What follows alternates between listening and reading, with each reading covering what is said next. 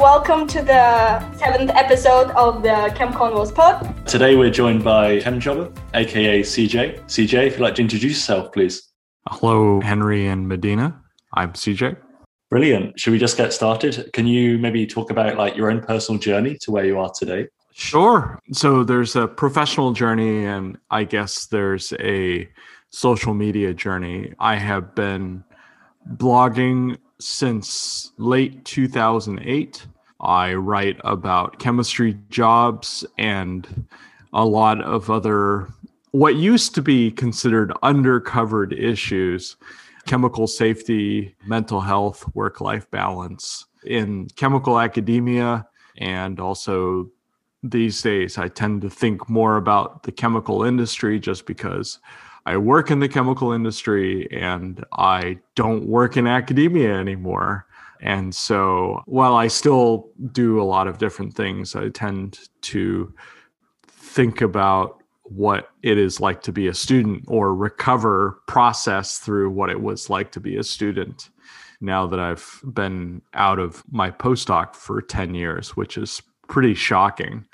It just seemed like yesterday. Also, I have been on Twitter for 11 years now and do a lot of chemistry related stuff on Twitter. People probably know me best for being one of the co curators of the Chemistry Faculty Jobs List, which is a list of all of the tenure track academic positions in chemistry departments in the United States and Canada. It's an endeavor that I am proud of and that we've done for six years now, which is pretty amazing to think about. And we've been able to answer some questions that we didn't know we had about the absolute odds of getting a tenure track faculty position in chemistry in the US and Canada. Yes, I think it's great that you're kind of raising the awareness for these issues and also bringing attention to the importance of, you know, keeping track of all these things. And I think one of the questions that I was wondering is that so you said that you've been doing that for so many years. Do you see that it helps? Were there people that would reach out to you and be like, thank you so much for doing that. It really helped me. Or is it kind of like a steady track, basically in terms of the progress of finding a job as a faculty position? Yeah, that's a really good question. I started looking for work, and this is, kind of gets back to my professional journey. I started looking for work in March of 2008, which in the United States, and I suspect in the UK as well, was not an easy time to be looking for work in the pharmaceutical industry. And that really shaped my experience. And by coincidence, I was an industrial postdoc, which meant that I was the only job seeker in a group of chemical professionals. And I felt a little bit alone. And I think I was just one of the first people to do what we do these days, which is when you feel alone in your physical world, you kind of turn to the internet. And now I think that we've always had a fairly large community online, or at least since I can remember being a part of chemistry social media as a participant, which is Derek Lowe's blog in 2003 oh my god it's almost 20 years. Yeah i do think that there has been some progress made. I think that we have been able to play a small part in helping people look for work. And there are lots of things that we've been able to people kind of know. There's a bunch of resources if only just transcripts of twitter threads or whatever that people know that is out there to help you with jobs I think you kind of touched on that kind of the power of like, especially now, social media and, and Twitter, especially. I think, you know, over the past maybe 10 years or so, you know, since more people use it, it's kind of become a, a, secondary kind of jobs board where, you know, you click the hashtag and you can kind of find relevant positions quite often, you know, posted by yourself or kind of others, you know, who share them. Could you touch on that kind of the whole chem jobber thing on Twitter? Kind of how did that come about? Kind of where did that idea come from? That's actually really interesting because for a while I resisted getting on Twitter and I don't really remember why, but I do remember thinking, oh, this is, you know, one more thing to do. I don't really feel like doing it. But in September 2010, I got on Twitter, and it was a time period where all there was, it felt like, was just scientists on Twitter. And there was a lot of crosstalk, and the number of chemists on Twitter was relatively small, it felt like. And then the number of scientists on Twitter was also relatively small. And I think both of those numbers have gone up significantly since then. And interestingly, the two communities feel like they've diverged a bit. And it's been an opportunity to kind of figure out what works well for me. I primarily like to be on Twitter to see what other people are thinking. And I enjoy it because it's like being able to stand in the chemistry equivalent of a Grand Central Station or I think King's Crossing and kind of be able to see everybody's thoughts. And oftentimes it's, you know, I am hungry or here is the paper that I'm working on. But also there's a lot of stuff where I am nervous about looking for a job or I have a job but I don't like it, or I hate my boss, or going to the lab doesn't make me happy anymore, or I don't know how to tell the world that I don't want to be a chemist anymore. I think these are interesting thoughts that everybody has, and that Twitter is a great way to sort of work through these problems. And then, of course, you know, there's me standing in the railway station, and you know, the flyer, it's like a flyer drifts by, you can pick it up and say, like, look, somebody's looking for a chemist. I think that's great, especially I guess one of the things that I really like is sometimes you experience something in your life and you feel like you're the only one that experiences that. And then you see a post and God, it makes you feel so much better that you're not the only one. There's somebody else with exactly the same problem. And you can just observe. You don't have to comment or just like, oh, okay, I can keep going. I'm not the only one. Yep, absolutely. It's that feeling, I think, of essentially being a fly on the wall and just being able to kind of see, you know, what everyone else is doing and just kind of engage from almost from a distance and you know sometimes you're an observer and sometimes you're a participant and sometimes doing one is sort of doing both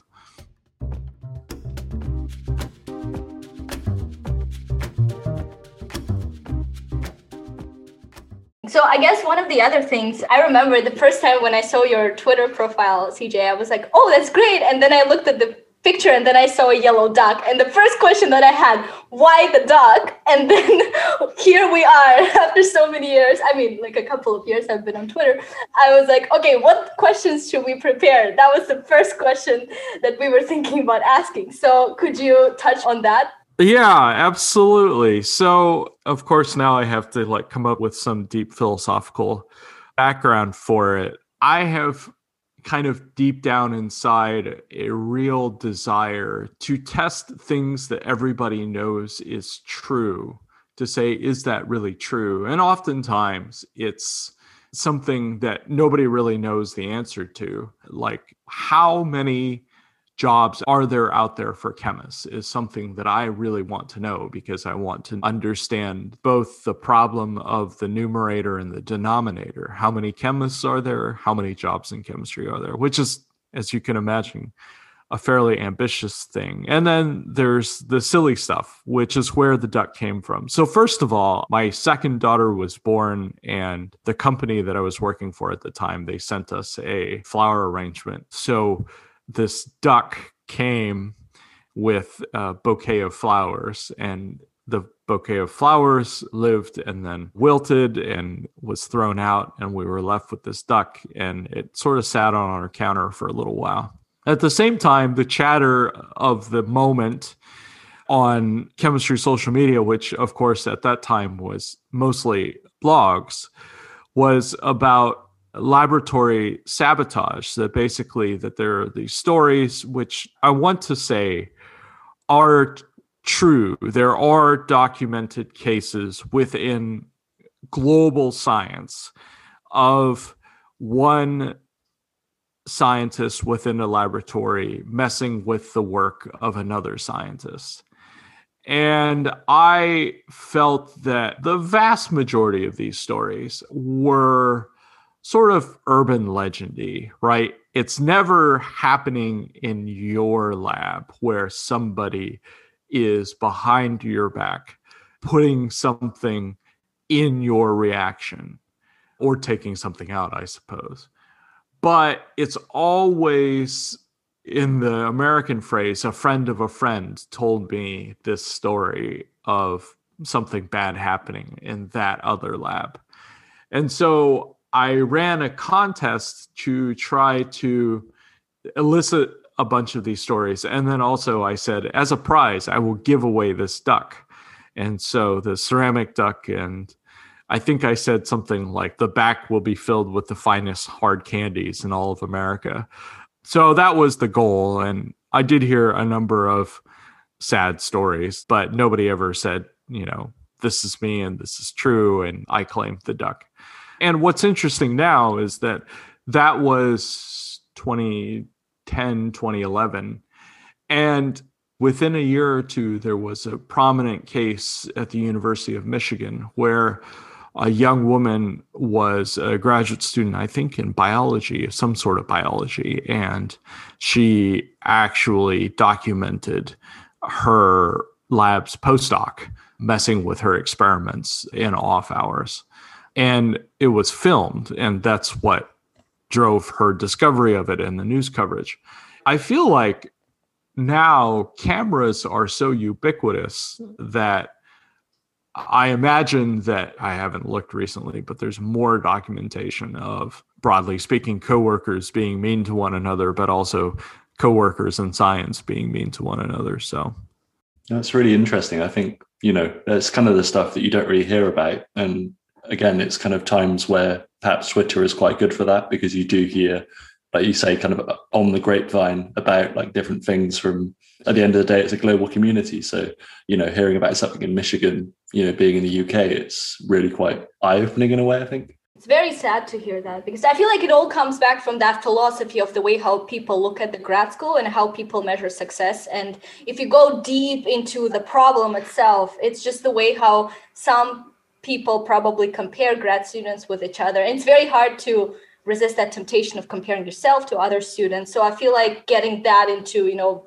higher level like worse in that situation and having that you know turning into you being competing to the extent that you you know ruin other people's experiments is definitely terrible but i feel like it all comes back from the philosophy of i wish people look differently at the way how people measure success of grad students and how people you know take more individualistic point of view instead of just being like okay these are my grad students how are these all doing among themselves which is i guess the way how it is yeah, it's very strange that I suppose most of the time in science you hope, and I think most of us do feel that the success in our laboratory or success in somebody else's laboratory is good. And it is odd and interesting that there are situations in which people feel that other people's success is bad for you, which is odd. No, definitely. I think, yeah, just bringing a light to that, I think is important. So I think the more that can be done with that, I think the better.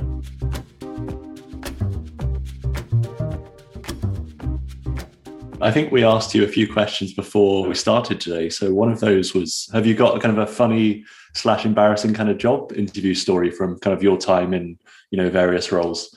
I do remember a funny one, which is that I have the habit of giving people advice about salaries and salary negotiations during job interviews. And I interviewed at a very small company in San Diego once. And the person who interviewed me asked me what my salary requirements were. I said a number that I thought was relatively low, but I might have been a little bit desperate. And I said, Oh, you know, $80,000 would be fine. And she sort of acted in shock and $80,000 is very high. And I realize now in American salary negotiations, it feels like absolutely the dumbest dance in the world, but it demonstrates the, the seeming reality that the first person to name a number is the loser. And so the goal of this particular little stupid dance is don't be the first person to name a number. And of course, I fell for the trap. But also in that time, I remember I was working at a really nice laboratory because I was a postdoc in industry at a major pharmaceutical company. And we had lots of equipment, and it was an ideal place to be an organic chemist. And at the time, there were a lot of LCMSs that were walk up instruments. It was great. So all you had to do was prepare your sample, throw it in there, put it on the queue, load it up, and bang, in 20 minutes, you'd have a LC of your data, of your reaction progress, and also mass spec data to go along with it. And so me being naive, I said, Do you folks have LCMS? And this nice lady said, No, but TLC is a very powerful technique, which is true. It is a very powerful technique, but I submit to you, it is not as powerful as LCMS. now that I think about it, I remember that it felt like she would periodically call me and say, We haven't made a decision yet, but we really need you. You know, $80,000 is a lot of money. And of course, now that I look back on it, I'm like, no, it was not a lot of money. Because at the time I was like, well, gee, I feel really bad, you know, that I've asked for this. But at that time I did know something, which is that like, don't negotiate with yourself, right? When somebody says, oh, well, your number is very high, the right answer is, well, okay, what is your number? I think it's difficult. And I think it's interesting to hear kind of the way it works in the US. I think for in the UK, especially if you're a graduate, you know, be it PhD or master's student coming out and looking for a job, often you'll see competitive salary on an advert. And always the question will be, well, how competitive, you know, what number are we talking? And it's almost that taboo topic in like a job interview where, you know, you're not sure whether or not to ask the question, or if you are kind of how you'd ask the question to kind of get around it. Yeah, it is a very weird dance and it gets to both national cultural expectations about money and also I presume that 50,000 years ago there were, you know, I don't know, rocks and cheese and you know, somebody would say, I have this rock, how much cheese will you give for me? The other caveman says, Well, how much cheese do you want? That's a very nice analogy. When you say not to say number, so do you mean just to be like, oh, what is your number or what is your best offer? I see. Yeah. So I try to say this because I really do believe it that a lot of the things that we know, which is unfortunately a little bit why one of the weird aspects of disadvantages of a very advantageous situation is that Twitter allows cross national conversations, international conversations. And that's great because we can know what the job culture is in other countries and we can see the things that are good and say, like, let's copy that. But especially, I think the process of getting a job and then job salary negotiations, both of those things, I suspect, are extremely local. And it is helpful, but not particularly useful to understand what the culture of job negotiations is in the United States if you are in the UK or Australia or New Zealand or Thailand for that matter. So, all of that to say, in my opinion, if you are an American job seeker and somebody asks you, what are the salary requirements? The right answer is to say, well, what is the typical pay at this company for this position? Or another approach to this, I would be expected to pay the median starting salary for this local environment. But I believe that I'm a better than the median chemist. If you feel that you are above the better starting median chemist. You can kind of take that tack, or you can pull out a piece of paper that's a printout from in the US. There's something called Glassdoor, which is one of these dumb websites that people post their salaries on. And you can never really know if it's accurate or not. But, you know, you could say, well, I don't know if this is accurate, but, you know, I like this number. I think as well, for a lot of people in this day and age, it ultimately comes down to is it enough for you to live comfortably and then to consider, you know, other things like do you have a family? You know, are there location requirements for you for personal reasons and things like that? So, you know, yes, it's a number, but, you know, often there's other factors. And I think it's being able to bring those into the kind of discussion and negotiation, you know. Yes. And I think that one of the things that is so difficult, especially when it is the transition between a student and a professional in industry, is, is that it is, I think, broadly true that your future salary within a field is dependent on your current salary. And you're basically negotiating for your future self. And especially when you're young, your future self wants to have things that your current self does not have, like a family and children or a larger home. And you have no real ability to understand both what you want, what financial needs you have because of the things that you want. You know, I plan to get married in the next two years. You know, I think that my relationship with my girlfriend slash fiance is going well, and that means that we will get married and we will move in together and we will have kids. So this hypothetical job seeker have all of this in mind. And it's like, how much money do you need to be able to do that? You know, I don't know. And it's all kind of goofy. Thank you all for listening to this episode of the Chem Convos podcast. That's been the first part of our conversation with ChemJobber. If you'd like to follow us over on Twitter at ChemConvosPod, and you can follow him over at ChemJobber on Twitter. We'll be back next time with the second part of the conversation, and we hope you can join us then. Have a great day.